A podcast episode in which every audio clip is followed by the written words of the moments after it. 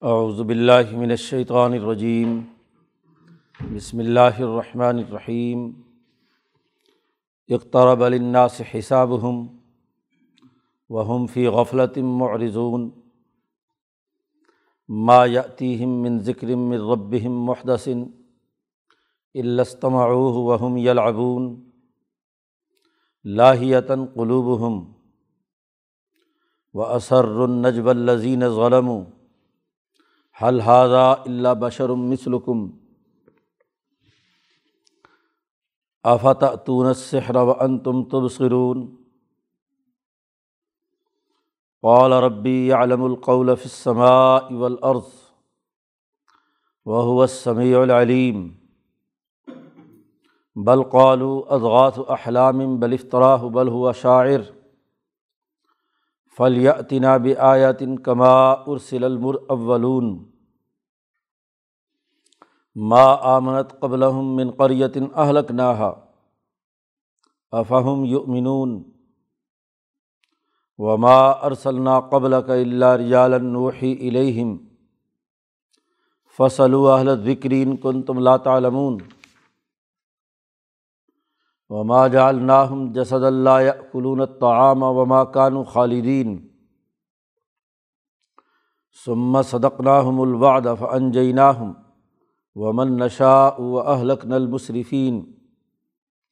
لقد انزلنا علیکم کتابً فی ذکرکم افلا تعقلون؟ صدق اللہ العظیم یہ صورت الانبیاء کا پہلا رقوع ہے۔ وہ صورتیں جن میں بین الاقوامی انقلاب سے متعلق امور بیان کیے جا رہے ہیں، ان میں یہ صورت توحا کے بعد اگلی صورت ہے۔ امبیا علیہم السلام کے واقعات کے ضمن میں نبی اکرم صلی اللہ علیہ و سلم کے بین الاقوامی انقلاب کو سمجھایا جا رہا ہے۔ مکہ مکرمہ کے آخر میں یہ صورت مبارکہ نازل ہوتی ہے۔ جماعت آپ صلی اللہ علیہ و نے تیار کر لی تیرہ سال کی مسلسل محنت اور مشقت سے۔ صحابہ اکرام کی الاظم جماعت تیار ہو چکی ہے۔ اس وقت اس بات کا اعلان کیا جا رہا ہے کہ تمام انسانیت کے لیے ان کے حساب کتاب کا وقت آ پہنچا ہے۔ اناس کہا ہے۔ اور اناس سے مراد وہ تمام اقوام عالم ہیں جو نو علیہ السلام کی نبوت کے بقایات میں سے ہیں، صائبین ہوں یا ابراہیم علیہ السلام کی نبوت کے بقایات میں سے ہوں، بنی اسرائیل یا بنی اسماعیل ہوں۔ گویا کہ تمام انبیاء جو اپنے اپنی قوموں کی طرف آئے تھے، انہوں نے اپنی اپنی مخصوص اقوام میں انسانیت کو اللہ سے جوڑا تھا اور ان کے درمیان انسانی حقوق کی ادائیگی کا نظام بنایا تھا۔ اب تمام اقوام کے حساب کا وقت آ پہنچا ہے۔ نبی کرم صلی اللہ علیہ و سلم جو انقلاب لائیں گے مکہ مکرمہ میں اب جس کی ابتدا ہوا چاہتی ہے۔ سب سے پہلے بدر میں حساب کتاب ہوگا مکے والوں کا، بنی اسماعیل کا۔ پھر خیبر وغیرہ میں حساب کتاب ہوگا یہودیوں کا۔ اس کے بعد حساب کتاب ہوگا نصارہ کا۔ نصارہ نجران ہو یا حضرت عمر فاروق کے زمانے میں کیسر روم کی شکست ہو۔ پھر حضرت عمر کے زمانے میں کسرا ایران کا حساب کتاب ہوگا ان تمام انسانوں کے حساب کا وقت قریب آ چکا ہے۔ ایک حساب کتاب تو یہاں اس دنیا میں ہے جو نبی اکرم صلی اللہ علیہ و کی جماعت کے ذریعے سے اللہ تعالیٰ فرمائیں گے۔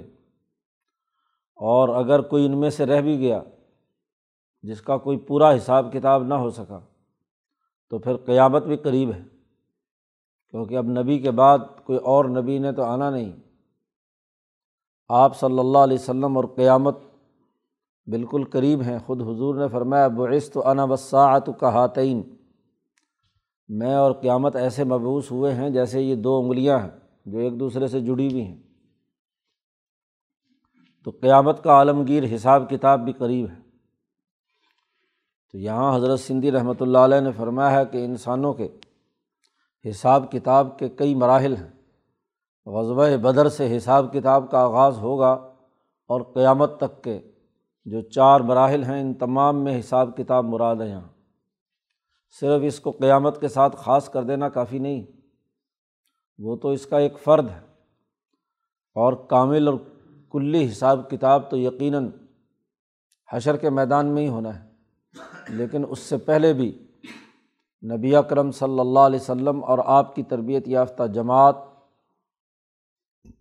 اور آپ کے اس دین کو غالب کرنے والی ہر دور کی صحیح اور سچی جماعت جس کے بارے میں اللہ نے کہا لاضال الطافتم من امتی قا امین الحق، اس کی ذمہ داری ہے کہ جو غفلت میں پڑے ہوئے لوگ ہیں، ان کے احتساب کا معاملہ شروع کرے۔ اس لیے قرآن نے کہا، اقترب الناس حساب ہم انسانوں کے حساب کا وقت قریب آ چکا ہے۔ اور ان کا حال یہ ہے لوگوں کا کہ وہ فی غفلت معرضون۔ وہ غفلت میں پڑے ہوئے ہیں، اپنے حساب کتاب سے کو ٹلا رہے ہیں۔ حضرت شیخ الہند نے معرضون کا ترجمہ کیا، ٹلا رہے ہیں۔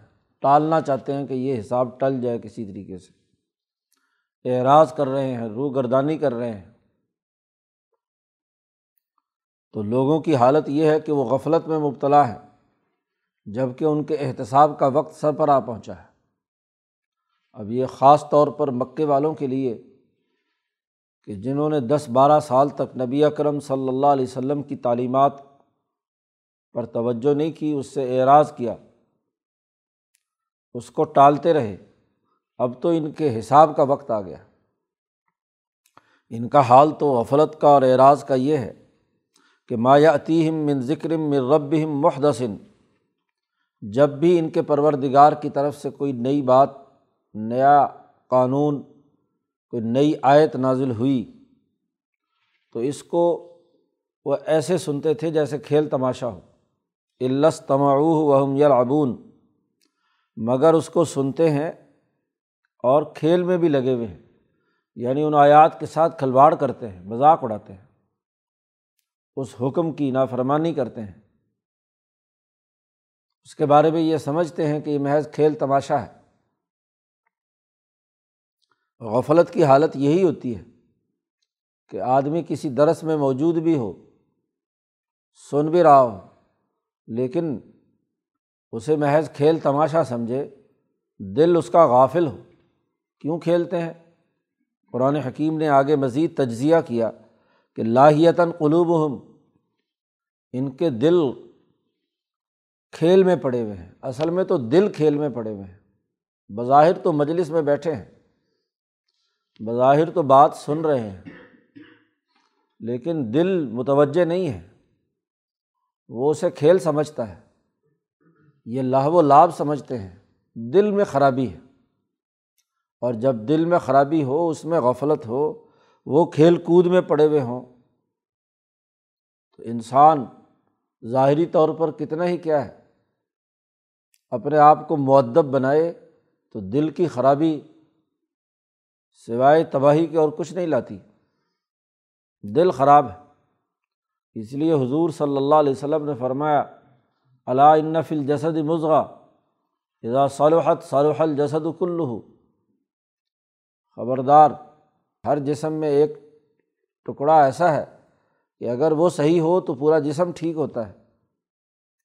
اور اگر وہ خراب ہو تو پھر پورا جسم خراب ہوتا ہے۔ آپ صلی اللہ علیہ وسلم سے صحابہ نے پوچھا کہ وہ کون سا ٹکڑا ہے؟ آپ نے فرمایا اللہ وہی القلب خبردار، یاد رکھو، وہ دل ہے۔ دل کی خرابی، بدنیتی، غفلت، لاہ و لاب میں مبتلا ہونا، یہ تباہی کا باعث ہے۔ تو جب بھی اللہ کا کوئی نیا حکم آتا ہے چاہیے تو یہ تھا کہ دل اس کی طرف عجز و انکساری سے متوجہ ہوتے، اس کو سوچتے، سمجھتے اور اس کے مطابق عمل کرتے۔ لیکن ان کا معاملہ یہ ہے کہ ان کے دلوں میں غفلت، کھیل تماشا اس کو سمجھا ہوا ہے۔ اسی کھیل تماشے کا ایک اظہار آگے بیان کیا جا رہا۔ وہ اثر النجب الزین ظلم ظالم لوگ خفیہ مشورہ کرتے ہیں۔ اثر خفیہ اور ان نجوا کا معنیٰ بھی خفیہ مشورہ ہے۔ جب بند کمروں میں لوگ خسر پھسر کرتے ہیں، کوئی آواز سنائی نہ دے۔ ایک مشاورتی اجلاس ہے، جس کو باقاعدہ عام انداز میں لوگوں کے سامنے کیا جاتا ہے۔ ایک دو چار کچن کیبنٹ کے لوگ جو ہیں، آپس میں بیٹھ کر خسر پھسر کریں، کسی کو پتہ نہ چلے۔ خود جماعت کے لوگوں کو بھی پتہ نہ چلے۔ تو مکے کے کچھ سردار ظالم اللہ دینہ ظلم یہ ظالم لوگ مشورہ کرتے ہیں آپس میں خفیہ۔ کیا؟ کہ یہ جو نیا حکم لائے ہیں محمد صلی اللہ علیہ وسلم حل ہادہ اللہ بشرم مثلکم؟ خفیہ مشورے میں وہ بھی بات کہتے ہیں کہ کیا ہے نوز باللہ حضور کو حکارت سے کہتے ہیں، ان حاضہ کیا ہے یہ؟ اللہ بشرم مثلکم، تمہاری طرح کا ایک انسان ہے۔ ہم اس کی بات کیوں مانیں؟ یہ خفیہ مشورہ کر رہے ہیں۔ توہین امیز انداز اختیار کرتے ہیں کہ تمہاری طرح کا ایک انسان ہے اور ہم سردار ہوئے۔ ہم ایک یتیم، غریب بچے کی بات کیسے مان لیں؟ ہمارے سے چھوٹا ہے۔ سارے چچے، حضور کے بظاہر رشتے میں ابو لہب جیسے یہ ظالم لوگ مشورے کرتے ہیں کہ الحادہ اللہ بشرم مثلکم؟ تمہاری طرح کا ایک انسان ہے۔ زیادہ سے زیادہ یہ ہے کہ اس کو جادو کرنا آ گیا۔ نوز باللہ حضور کو جادوگر کہتے ہیں۔ کہتے ہیں افتہ اتون سحرا کیا تم اس شہر کو قبول کرو گے؟ یہ جو جادو کرتا ہے۔ وان تم تب سرون اور تم دیکھ بھی رہو گے کہ یہ جادو ہے۔ آفتہ اتون سحرا و ان تم تب سرون کیا تم جادو قبول کرو گے حالانکہ تم جانتے بھی ہو۔ ایک ذی ہوش انسان جب جادو کا کرتب دیکھتا ہے تو بس ویسے ہی گپ شپ کے طور پر دیکھتا ہے۔ دل پشوری کرنے کے لیے انہیں پتہ تو ہوتا ہے کہ اس کے پیچھے اصل میں تو کچھ نہیں ہے۔ یہ تو ایسے ہی جیسا کوئی ڈرامہ دیکھ رہا ہو، بس تھوڑا سا وقتی طور پر دل خوش کرنے کے لیے۔ جی۔ آدمی دل کو مطمئن کرتا ہے، ورنہ حقیقت کا اسے پتہ ہوتا ہے کہ اس کے پیچھے حقیقت میں کچھ نہیں ہے۔ یہ تو بیان نظروں کا دھوکہ ہے۔ تو وہ یہ کہتے ہیں کہ ان تم تب سرون تم دیکھ بھی رہے ہو کہ یہ جادو ہے اور پھر اس جادو کو قبول کرو گے۔ اچھا اس خفیہ مشاورت میں پہلے تو اسے جادو کہا، پھر سوچنے لگے کہ جادو ایسا تو نہیں ہوتا۔ یہ جو باتیں کرتے ہیں، باتیں صحیح ہے، ٹھیک ہے اس لیے آگے چل کر قرآن نے اس کا مزید تذکرہ کیا ہے۔ نبی اکرم صلی اللہ علیہ وسلم نے فرمایا، قال، ربی یا علم القول فصما اول عرض وہ سمیع العلیم۔ یہ درمیان میں ایک جملہ جس نے ان کے اس مشورے کی کلی کھول دی۔ اب مشورہ تو کیا تھا خفیہ کہ کسی کو پتہ نہ چلے۔ لیکن اللہ پاک نے نبی کا کرم صلی اللہ علیہ وسلم کو بتلا دیا۔ تو آپ صلی اللہ علیہ وسلم نے فرمایا کہ رب بھی میرا رب اچھی طرح جانتا ہے، القول سما والارض۔ آسمان اور زمین میں جو بات کسی طرح سے بھی خفیہ طور پر کی جائے خسر پھسر کی جائے، ہر بات کو اللہ تعالیٰ اچھی طرح جانتا ہے۔ وہ سمیع العلیم، اور وہ خوب سننے والا اور جاننے والا ہے۔ کیا تو انہوں نے خفیہ مشورہ تھا۔ اللہ نے اسے تش تزبام کر دیا، سب کے سامنے رکھ دیا کہ یہ ظالم لوگ یہ مشورے کر رہے ہیں۔ یہ درمیان میں جملہ ان کی گفتگو کے اس لیے لایا گیا کہ ان کو بتلایا جائے کہ تمہاری ہر ہر حرکت اور ہر ہر بات جو تم نے خفیہ طے کی تھی، تین چار آدمیوں نے، وہ اللہ کو معلوم ہو گئی اور اللہ نے اپنے نبی کو بتلائی اور نبی نے لوگوں کے سامنے رکھ دی۔ اس کا مطلب یہ کہ یہ جادو نہیں ہے، جادو میں کیا یہ کام ہوتا ہے؟ ایک جادوگر جب محض نظروں کو دھوکہ دیتا ہے، تو وہ کسی کے دلوں کا خفیہ حال پڑھ لیتا ہے۔ انہوں نے کسی خفیہ مجلس مشاورت میں کوئی گفتگو یا بات طے کی ہو، جادوگر کیسے پڑھ سکتا ہے؟ تو نبی اکرم صلی اللہ علیہ وسلم کو جب اللہ نے یہ بتلا دیا کہ انہوں نے یہ خفیہ مشورہ کیا ہے کہ آپ کے بارے میں یہ کہتے ہیں کہ یہ تو تمہاری طرح کا ایک انسان ہے، بشر ہے، جادو کرتا ہے۔ تو اللہ کی طرف سے جب یہ خبر نبی کو دی گئی اور نبی اکرم صلی اللہ علیہ وسلم نے جب یہ جملہ ارشاد فرمایا، تو اسی سے معلوم ہو گیا کہ یہ اصل میں جادو نہیں ہے۔ اور جب جادو نہیں ہے تو پھر ان کی خفیہ مجلس مشاورت پھر ہوتی ہے، کہتے یہ بات کیسے ان کو پتہ چل گئی؟ اگر جادو ہے تو پھر ان کو بات کیسے پتہ چل گئی؟ تو اب آگے کیا کہتے ہیں؟ جب یہ جادو والا مسئلہ تو ختم ہو گیا۔ اب کہتے بل قالو ازغاس احلامن۔ یہ کہتے ہیں، بلکہ یہ ایسے بےحودہ خوابات ہیں، ایسے ازغاس و علامن پرا گندہ خیالات ہیں، خوابات ہے بس ایسے ہی ان کو پتہ نہیں کیسے پتہ چل گیا، لیکن یہ الٹے سیدھے خواب، تو خوابوں میں کچھ باتیں معلوم ہو ہی جایا کرتی ہیں۔ تو ہماری خفیہ مجلس مشاورت کا بھی ان کو کیا ہے؟ کسی ایسے پراگندہ خیال و خواب سے پتہ چل گیا ہوگا۔ اب جب پھر اس پر بھی سوچا، تو یہ بھی نہیں لگتا تھا کہ جو پراگندہ خیالات اور خوابات ہوتے ہیں، وہ حقیقت تو نہیں معلوم کر سکتے۔ خواب کے اندر کوئی آدمی زبردستی کسی دوسرے کے مشورے کو معلوم کر لے گا۔ تو اب خود سوچا تو پتہ چلا نہیں، یہ بات بھی نہیں ہو سکتی۔ اچھا پھر کیا ہے؟ بلف طرح ہو اب تیسرا الزام لگایا کہ نہیں، یہ اس نے اپنی طرف سے گھڑ لی ہے ویسے ہی۔ ہاں جی اس کو پتہ پتہ کوئی نہیں چلا۔ ویسے ہی نوز اللہ حضور نے یہ بات گھڑ کر ہمارے سامنے بیان کر دی کہ اللہ کو معلوم ہو گیا ہے اور اللہ نے مجھے بتا دیا ہے۔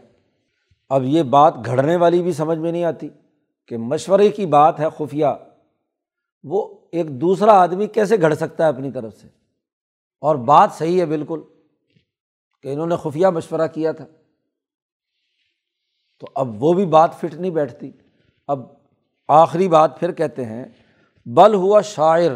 او ہو اصل میں یہ بھی نہیں باتیں، بلکہ کیا ہے وہ؟ شاعر ہے۔ یہ شاعرانہ بڑھ ہے، ایسے ہی لگا دی۔ ہاں جی تو وہ کہیں فٹ بیٹھ گئی۔ تو جیسے شاعر کبھی اونچی ادھر ادھر کی باتیں کرتے رہتے ہیں، شعر کہتے ہیں، وزن وزن جوڑ لیتے ہیں، تو وہ ان کی زبان سے ایسے ہی ایک شاعرانہ بات نکل آتی ہے۔ اس طرح ہے یہ تو۔ اب انہیں خود یقین نہیں ہے کہ اصل بات کیا ہے۔ یہی دلوں کی غفلت ہوتی ہے، کھیل تماشا ہوتا ہے دل۔ جو دل مضبوط ہوتا ہے، وہ حقائق کی بنیاد پر ایک صحیح اور درست رائے قائم کرتا ہے۔ اور پھر دنیا ادھر سے ادھر ہو جائے، اس کی دل کے اندر اس کا وہ عزم اور ارادہ تبدیل نہیں ہوتا۔ فیضا اعظم تو فتوکل اللہ جب تم نے عزم کر لیا برب اللہ پر بھروسہ کر کے آدمی اس پر، اور اگر کسی مجلس شعرا کا اور مشاورت کا حال یہ ہو کہ ایک مجلس شعرا میں فیصلہ ہوا کہ جادو ہے، پھر دوسری مشاورت میں ہوا کہ نہیں نہیں، یہ تو کیا ہے ازغاس و احلام ہے۔ پھر کچھ دنوں کے بعد مشورہ ہوا، نہیں جی یہ تو افطراح ہے۔ گھڑ لیا ہے، پھر مشورہ ہوتا ہے، نہیں نہیں، یہ تو شاعر ہے۔ تو جس کے مشورے ہی روز بدلتے ہوں، تو اس سے زیادہ کھیل تماشا اور کیا ہوگا؟ دل کبھی ایک کہے، کبھی کچھ کہے، کبھی کچھ کہے، کبھی کچھ کہے۔ یہ اس بات کی دلیل ہے کہ ان کے دل غفلت میں مبتلا ہے لاہیتاً قلوب ہم تو سب سے پہلے قرآن نے شروع میں دعویٰ کیا کہ لوگوں کے حساب کتاب کا وقت آ چکا ہے اور یہ غفلت میں پڑے ہوئے ہیں۔ پھر غفلت کی حقیقت بتائی کہ ان کے دل غفلت میں ہیں۔ اور پھر اس دلوں کی غفلت کی حقیقت بتلائی کہ دیکھو انہوں نے ایک خفیہ مشورہ کیا اور اس مشورے میں بار بار ان کے دل مختلف فیصلے کر رہے ہیں۔ ان کو سمجھ نہیں آ رہی کہ یہ اصل میں ہے کیا؟ جو حقیقت ہے اس کی طرف متوجہ نہیں ہو رہے۔ کھیل تماشا بنا لیا اس مشورے کو۔ حالانکہ اب حساب کا وقت سر پر آ چکا ہے۔ یہ ایسا کھیل تماشا نہیں ہے۔ اب ان کے پاس وقت بہت تھوڑا ہے۔ جی شاعری کہہ کر، ساحری کہہ کر، یا اسی طریقے سے ازغاس و احلام کہہ کر، یا گھڑی ہوئی باتیں کہہ کر، یہ جان نہیں چھوڑا سکتے۔ چار باتیں کہی ہیں، پھر بھی بات ان کو سمجھ میں آئی۔ اب اگلی جگہ اور مطالبہ کرتے ہیں۔ فلیاتنا بھی آیاتن کما ارسل الاولون یہ نبی ہمارے پاس ایسی نشانی لائیں جیسے پہلے والے رسول جو پیغام لے کر آئے تھے تو ان کے پاس نشانیاں تھیں۔ کسی کے پاس لاٹھی ڈال دیتے تو اجدہا بن جاتا تھا۔ کسی کے پاس کیا ہے، ہاتھ سفید ہاں جی چمک کر سامنے آتا تھا۔ موسا علیہ السلام داود علیہ السلام جنوں کو کنٹرول کر کے ان کے ذریعے سے کیا ہے، بڑی بڑی بلڈنگیں بنواتے تھے۔ بڑے بڑے برتن بنواتے تھے۔ تو جیسے پہلے والے رسول جو ہیں، انہوں نے معجزات اور نشانیاں دکھائیں، ایسے یہ بھی ہمیں نشانیاں، کوئی آیت لا کر دکھائیں، کوئی نشانی لا کر دکھائیں۔ اللہ پاک نے کہا کہ کیا پہلے لوگوں کی تاریخ تمہیں معلوم ہے؟ جب کسی قوم کے مطالبے پر کوئی معجزہ ظاہر ہوتا ہے اور اگر اس کے بعد نہ کوئی قوم مانے، تو اس کے لیے سوائے تباہی اور بربادی کے اور کچھ نہیں ہوتا۔ ماں آمنت قبل من قریتن ان سے پہلے جتنی بھی بستیاں گزری جن پر اس طرح کے معجزات ظاہر ہوئے موسا علیہ السلام پر ہاں جی عیسیٰ علیہ السلام پر، اسی طریقے سے داود اور سلیمان پر، یہ ایمان نہیں لائی تھیں، اس بستیوں کے لوگ ایمان نہیں لائے، تو اہلک نہ ہم نے انہیں ہلاک کر دیا۔ اور یہ بستی ایسی ہے مکہ کہ یہاں ہم اس بستی کو ہلاک نہیں کر سکتے، یہ اللہ کا مرکز ہے، بیت اللہ ہے۔ یہاں اگر ایسی آخری نشانی دکھا کر ان کی ہلاکت اور تباہی کا فیصلہ کریں، تو یہ حرم کے امن کے خلاف بات ہے۔ لیکن ماضی کی تاریخ یہی ہے کہ جو ایسی نشانیاں دیکھتے رہے، ان کو ہم نے تباہ و برباد کیا ہے۔ پہلے بات تو یہ ہے، افہم یو منون کیا یہ اب مان لیں گے، ایمان لے آئیں گے؟ جب ان سے پہلے والے لوگ جو ان کے پاس نشانیاں آئیں اور وہ نہیں مانیں تو آج یہ مانیں گے، ایمان لائیں گے۔ یہ بھی قطعی ایمان لانے والے نہیں ہیں۔ اس لیے ان کو جو عذاب دیا جانا ہے، وہ ان کا حساب کتاب یہاں مکہ کے اندر رہتے ہوئے نہیں ہوگا۔ مکہ تو اللہ کا گھر ہے، منتخب جگہ ہے۔ ابراہیم اور اسماعیل کا مرکز ہے۔ ان کا اس پر ناجائز قبضہ ہے۔ ان کا حساب کتاب تو بدر میں جا کر ہونا ہے سہارا میں۔ اس لیے بدر میں کہ میں اس لڑائی سے کئی سال پہلے حضور نے بتلا دیا تھا۔ جی کہ فلاں فلاں فلاں فلاں فلاں، یہ عذاب میں آئیں گے، گرفت میں آئیں گے، قتل ہوں گے سہارا میں ہوں گے۔ یہاں اس مقدس سرزمین میں ان کا ناپاک خون نہیں بہایا جا سکتا کہ وہ اس مٹی کے اندر جذب ہو۔ یہاں سے تو انہیں نکال لیا جائے گا سب کو۔ اور نکال کر وہاں کھینچ کر وہاں حساب کتاب برابر کیا جائے گا۔ باقی رہی یہ بات کہ جو پچھلے لوگ تھے، پچھلے امبیا تھے، وہ نشانیاں لائے اور یہ کہتے ہیں کہ ویسی نشانی آپ بھی لائیں۔ تو ان سے پوچھو ذرا کہ کیا جو پہلے لوگ تھے وہ بشر نہیں تھے؟ اب مطالبہ کرتے ہیں، کہتے ہیں لہٰذا اللہ بشر مسلم تمہاری طرح کا ایک انسان ہے، اس کی بات کیوں مانتے ہو؟ تو جو نشانیاں لائے تھے پہلے رسول، تو کیا وہ بشر نہیں تھے؟ اور اگر تمہیں یہ معلوم نہیں ہے، تو اہل کتاب سے، یہودیوں سے، عیسائیوں سے تمہارے دوستانے ہیں، ان سے پوچھ لو۔ وما ارسلّہ قبل کا اللہ رجال نوحی الہم آپ سے پہلے ہم نے جتنے رسول بھیجے ہیں، وہ رجالن مرد تھے۔ جی مرد تھے، بشر تھے۔ عورت کوئی نبی نہیں ہوئی، یہ آیت اس پر سب سے بڑی دلیل ہے کہ رسول جو ہے، وما ارسلنا قبل کا اللہ رجالن ہم نے آپ سے پہلے جتنے رسول بھیجے، وہ مرد تھے۔ انسان تھے۔ نوحی الہم ہم نے ان کی طرف وہی بھیجی۔ وہ وہی تو تھی جو نشانیاں انہوں نے دکھائی ہیں۔ فص الحلت ذکر ان کن تم لا تعلمون۔ اگر تم نہیں جانتے ہو تو اہل ذکر سے معلوم کر لو جنہوں نے تاریخ یاد رکھی ہوئی ہے ماضی کی۔ جو بھی تمہارے ماضی کی تاریخ یاد رکھنے والے ہیں۔ حضرت شیخ الہند نے ترجمہ کیا یاد رکھنے والوں سے۔ یہود و نصارہ ہی نہیں، ان یہود و نصارہ میں سے ہوں یا بنو اسماعیل میں سے ہی وہ لوگ جو گزشتہ تاریخ کو یاد رکھتے ہیں۔ جن کو معلوم ہے کہ موسا علیہ السلام کون تھے، عیسیٰ کون تھے داود، سلیمان کون تھے؟ ابراہیم کون تھے؟ اسماعیل کون تھے؟ جن کو معلوم ہے وہ بھی تو انسان تھے۔ تو اگر تم مطالبہ کرتے ہو کہ وہ نشانیاں دکھاؤ جو گزشتہ انبیاء پر آئی تھی، تو قرآن سے بڑی نشانی اور کیا ہے؟ عقل کی، شعور کی، فہم کی، بصیرت کی، دنیاوی اور اخروی کامیابی کا پیغام دے رہا ہے یہ قرآن۔ اور پھر بھی کہتے ہو کہ نہیں، اس سے بڑھ کر اور کون سی نشانی ہوگی؟ اور اگر تمہیں خود معلوم نہیں تو تاریخ دانوں سے جن کو یہ بات یاد ہے ان سے معلوم کر لو۔ وما جالنا جسدن لا کلون تعام وما کانو خالدین یہ جو پہلے لوگ مرد گزرے ہیں امبیا بنائے، گزرے ہیں، ہم نے ایسا جسم نہیں بنایا کہ وہ کھانا نہ کھاتا ہو۔ دنیا میں جو بھی انسان آئے گا، وہ کھانا کھائے گا بشر۔ کہتے تھے صورت فرقان میں آگے آ رہا کہ یہ کیسا نبی؟ یا کل الطعام ویم شیف الاسواق، یہ کھانا کھاتا ہے اور بازاروں میں چلتا پھرتا ہے۔ ایسا کیسا نبی ہو سکتا ہے؟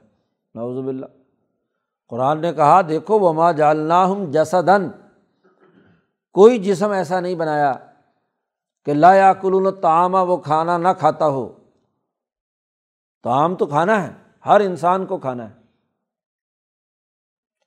وما کانو خالدین اور نہ ہی وہ ہمیشہ ہمیشہ رہنے والے ہیں۔ بزرگوں نے اسی آیت سے استدلال کیا ہے۔ حضرت مجد الفسانی کے مکتوبات میں اسی آیت سے استدلال کیا ہے کہ ہر نبی کے لیے جب کھانا لازمی ہے اور وہ دنیا میں ہمیشہ نہیں رہے گا اور کھانا پاکیزہ کھانے کا حکم دیا گیا ہے تو رزق حلال کمانا ہر ایک پر لازمی ہے۔ جی مجد صاحب فرماتے ہیں کہ یہ لایا کلون تعام نما جالنا ہوں جیسا دن ہم نے ان کے جسم نہیں بنائے کہ کھانا نہ کھائیں، کھانا کھانا ہے۔ تو کھانے کے حصول کی کوشش کرنا، پاکیزہ رزق رزق حلال کی کوشش کرنا، یہ بھی عبادت ہے۔ کیونکہ اللہ نے جسم ہمارا ایسا نہیں بنایا کہ وہ بغیر کھائے پیے زندہ رہے۔ حضرت مجد صاحب نے یہاں ان نام نہاد صوفیوں پر بڑی کڑی تنقید کی ہے کہ جو کھانا چھوڑ کر کئی کئی مہینے ہندوؤں جوگیوں کی طرح پانی پر گزارا اور فلاں اور فلاں اس طرح کے روزے لایانی قسم کے تو فاقہ کرنا کہ گیان دھیان کے لیے یہ سارے کام کیے جائیں اس پر بڑی کڑی تنقید کی ہے کہ یہ تصور غلط ہے۔ جب امبیا علیہم السلام کے جسم ایسے نہیں بنائے کہ بغیر کھائے رہیں تو ولی کون دعویٰ کر سکتا ہے کہ وہ بغیر کھائے زندہ رہ سکتا ہے؟ اور جب کھانا ہے تو رزق حلال کھانا ہے۔ تو رزق حلال کھانا تبھی ہے جب کمانا ہے۔ نبی اکرم صلی اللہ علیہ وسلم کے پاس آ کر ایک آدمی کی لوگوں نے بڑی تعریف کی کہ یہ حج میں ہمارے ساتھ آئے ہیں، بزرگ ولی، یہ نہ ہاں جی کچھ کام کاج کرتے تھے، نہ کچھ، بس ہر وقت سارا دن روزہ اور ساری رات نفلیں پڑھتے تھے تلاوت میں مشغول رہتے تھے۔ تو حضور صلی اللہ علیہ وسلم نے فرمایا کہ ان کا کھانے کا انتظام کون کرتا تھا؟ تو انہوں نے کہا جی ہم سب مل کر بزرگ صاحب کے لیے کھانے کا انتظام کرتے تھے۔ ہاں جی تو یہ اپنی عبادت میں مشغول رہتے تھے۔ تو حضور نے فرمایا کہ نیک تو پھر تم ہوئے، کہ تم اس کے لیے کھانے کا بندوبست کرتے تھے۔ ہاں جی جو ہاتھ پیر توڑ کر بیٹھ کر محض ہاں جی عبادت کے اندر مشغول ہے اور سمجھتا ہے کہ میں پتہ نہیں کس آسمان پہ پہنچ گیا ہوں اس کے مقابلے میں تو تم زیادہ حقدار ہو کہ اس کے کھانے کا بندوبست کرتے ہو۔ تو اس آیت میں واضح کر دیا کہ کوئی انسانی جسم ایسا نہیں بنایا کہ جو کھانا نہ کھاتا ہو۔ اور وما کانو خالدین، اور نہ ہی وہ امبیا ہمیشہ ہمیشہ رہیں گے۔ ایسا نہیں، کوئی جسم ایسا نہیں کہ جو ہمیشہ رہے دنیا میں۔ اسے دنیا سے جانا ہے۔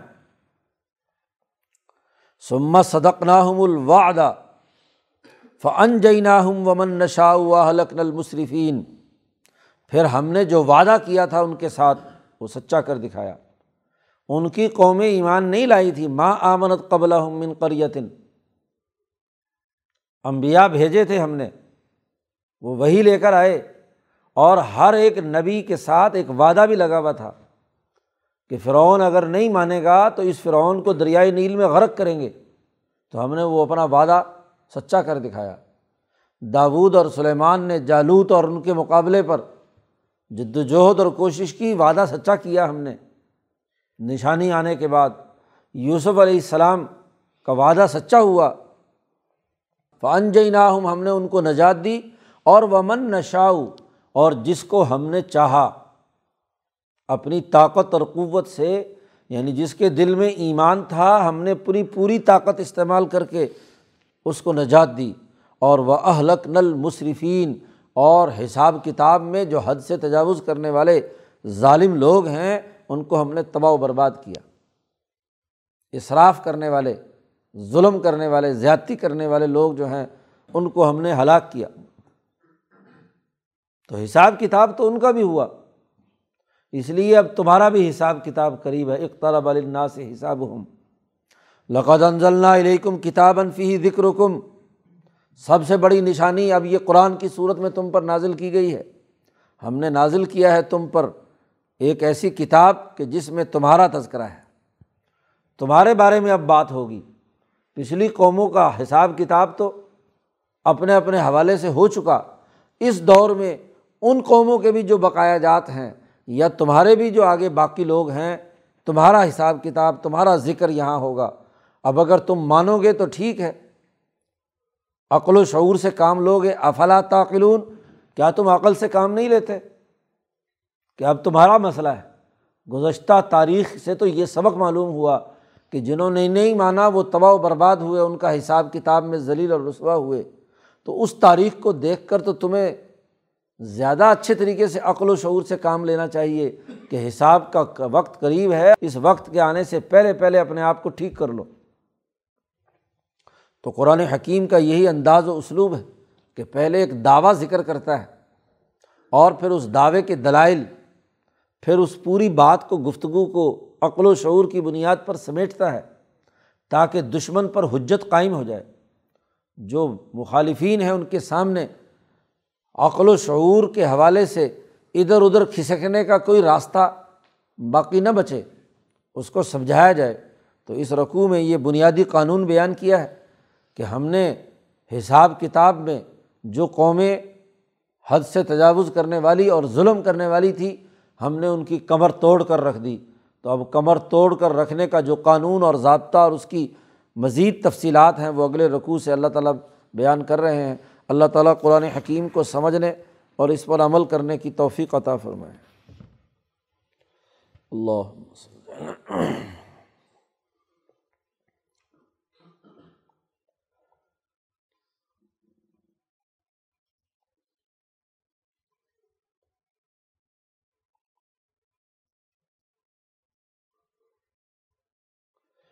اجمعین۔